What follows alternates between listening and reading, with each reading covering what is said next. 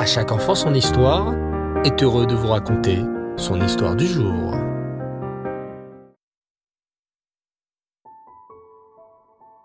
Bonsoir les enfants et Reftov. Comment allez-vous? Bien? Baruch Hashem. Cela me fait plaisir de vous retrouver ce soir encore pour raconter ensemble une histoire sur le Baal Shem Tov. Moshe Shlomo était un chassid du Baal Shem Tov. C'était un homme simple, au bon cœur, qui faisait tout ce qu'il pouvait dès qu'il s'agissait d'aider un autre juif. Il n'était pas érudit en Torah, mais accomplissait les mitzvot en y mettant tout son cœur pur. C'était d'ailleurs cette mimoute, cette simplicité et cette pureté qui rendait ce chassid particulier aux yeux du Baal Shem Tov. Ce dernier l'avait béni pour qu'il ait de la réussite dans tout ce qu'il entreprenait. Et effectivement, Moshe Shlomo connut une très grande réussite dans ses affaires. Il devint riche et en profita pour aider les juifs moins fortunés que lui. Il donnait la tzedaka avec largesse, à cette époque où la situation de nombreux juifs était très difficile. Moshe Shlomo et sa femme étaient comblés matériellement, mais il leur manquait une chose qu'ils désiraient ardemment. Un enfant. En effet, ils étaient déjà âgés et n'avaient pas encore été bénis par des enfants. Cela les attristait beaucoup tous les deux, et ils priaient tous les jours afin qu'Hachem les exauce.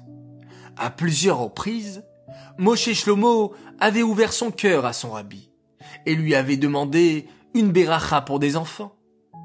À plusieurs reprises, le Baal Shem Tov lui avait donné sa beracha, mais pour de la réussite dans les affaires, pas pour les enfants. Moshe Shlomo était déjà riche. Baou Hashem, c'était des enfants qu'il voulait de tout son cœur. Les années passaient, et aucun enfant ne venait égayer leur foyer. Lors d'une entrevue entre le rabbi et son chassid, le Baal Shem Tov demanda Moshe Shlomo, pourquoi es-tu si triste? Rabbi, ma femme et moi, nous sommes âgés, et depuis toutes ces années, nous n'avons pas d'enfants. Qui fera de bonnes actions après moi? Qui donnera la tzedaka après moi? À quoi bon toute cette richesse? Je comprends ta peine. Préparez-vous, ta femme et toi, pour me suivre. Nous partons en voyage. Et ainsi, Moshe Shlomo, sa femme, le Baal Shem Tov, ainsi que plusieurs chassidim prirent la route. Ils arrivèrent au bout d'un long voyage dans un petit village.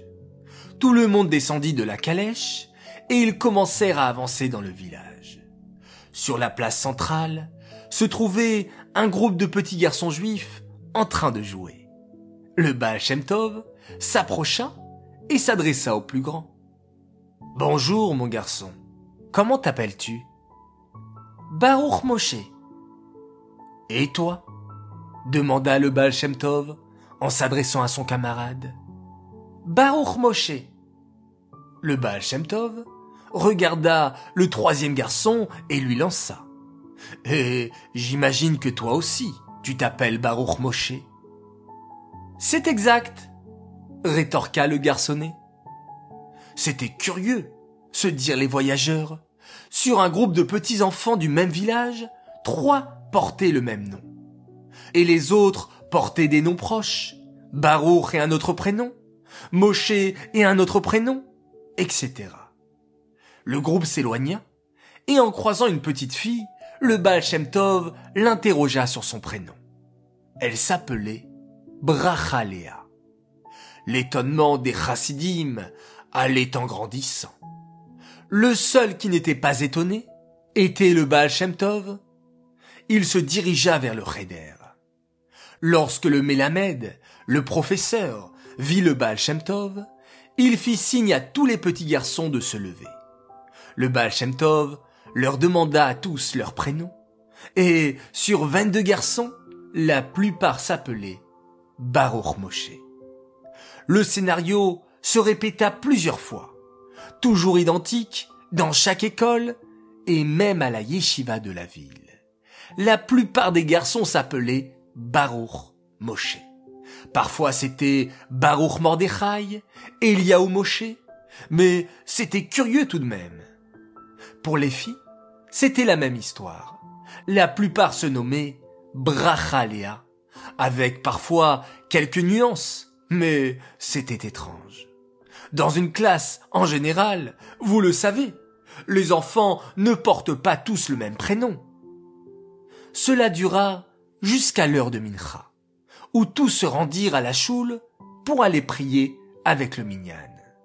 Moshe Shlomo, sa femme, était alors parvenu à la conclusion qu'il devait y avoir eu, dans cette ville, un grand sadique du nom de Baruch Moshe et sa femme Brachalea, et les enfants du village étaient nommés d'après eux. Après Mincha, le Baal Shem Tov s'approcha d'un fidèle, qui était assez âgé, et lui posa la question qui taraudait tout le monde. Pourquoi tout le monde s'appelait dans ce village Baruch Moshe ou Brachalea? Oh, c'est très simple, lui dit le vieil homme. Je vais vous l'expliquer. Il y a environ cent ans, vivait un très grand Baal Tzedaka dans ce village. C'était Yitzhak Shlomo, le boucher. Il était très riche et passait tout son temps libre au Beth Amidrash, où il étudiait passionnément.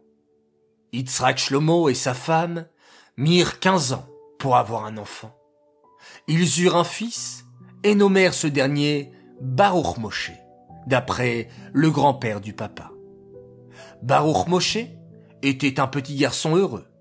À cinq ans, il rentra au Cheder, et là, les difficultés commencèrent.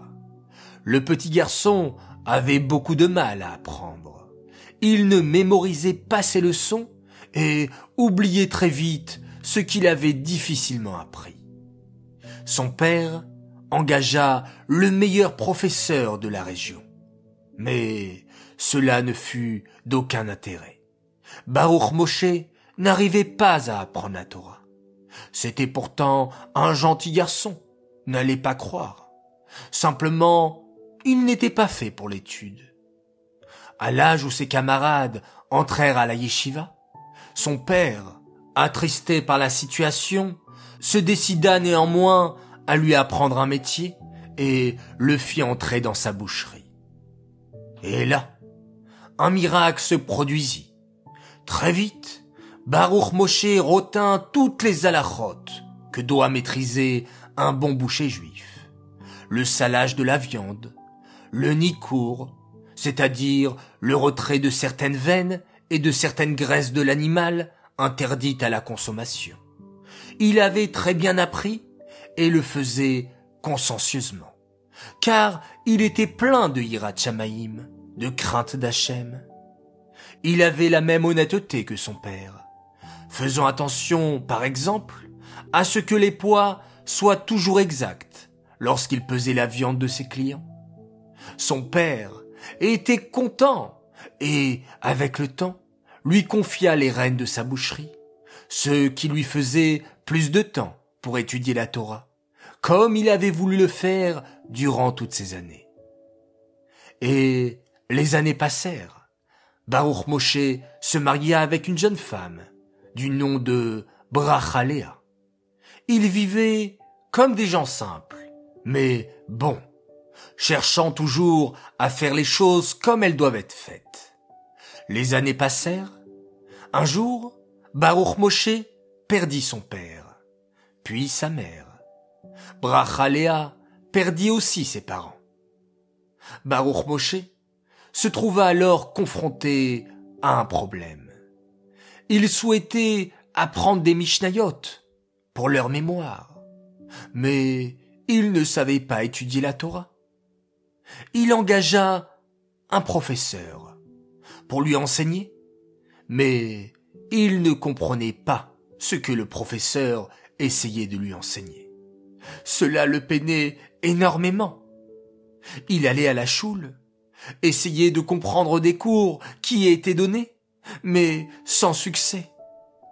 Un jour, le rave, à l'occasion d'un des cours, expliqua quelque chose qui toucha profondément Baruch Moshe. Lorsqu'un homme enseigne à quelqu'un la Torah, alors il devient comme un père pour lui. Mais Baruch Moshe fut alors encore plus attristé. Non seulement il n'avait pas d'enfant, mais en plus, il était incapable d'enseigner la Torah à d'autres enfants, devenant ainsi leur père spirituel.